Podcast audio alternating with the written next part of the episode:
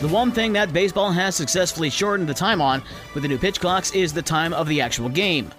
But the one thing that baseball didn't do on Sunday was shorten the rain delay in Detroit, or even bother to tell fans anything about when the game could possibly happen.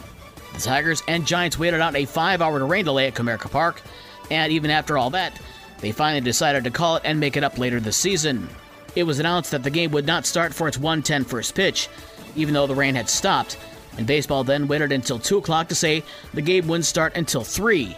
And then three hours went by, and it was announced that the teams would discuss the situation at 5.15.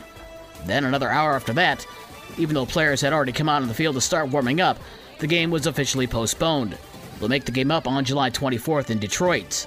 The Tigers are scheduled to play at home tonight against the Cleveland Guardians at 6:40 with a 6:15 pregame show on Newstalk Sports 94.9 WSJM. Maybe.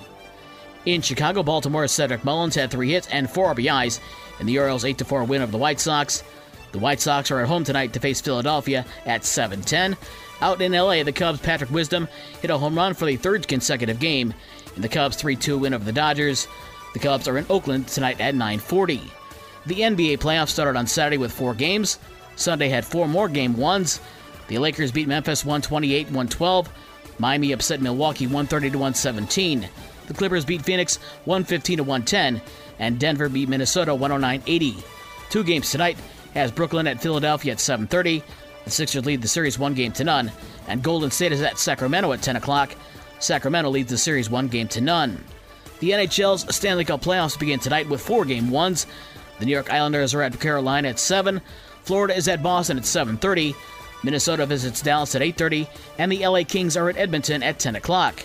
News out of the NHL: The Red Wings announced on Sunday they've decided to not renew the contracts of the coaching staff of their affiliate in Grand Rapids. Head coach Ben Simon, assistant coach Matt McDonald, Todd Krygier, and goalie coach Brian Mahoney Wilson will not return to Grand Rapids next season. The Griffins finished with a record of 28 36 4 4 which was last in the AHL's Central Division.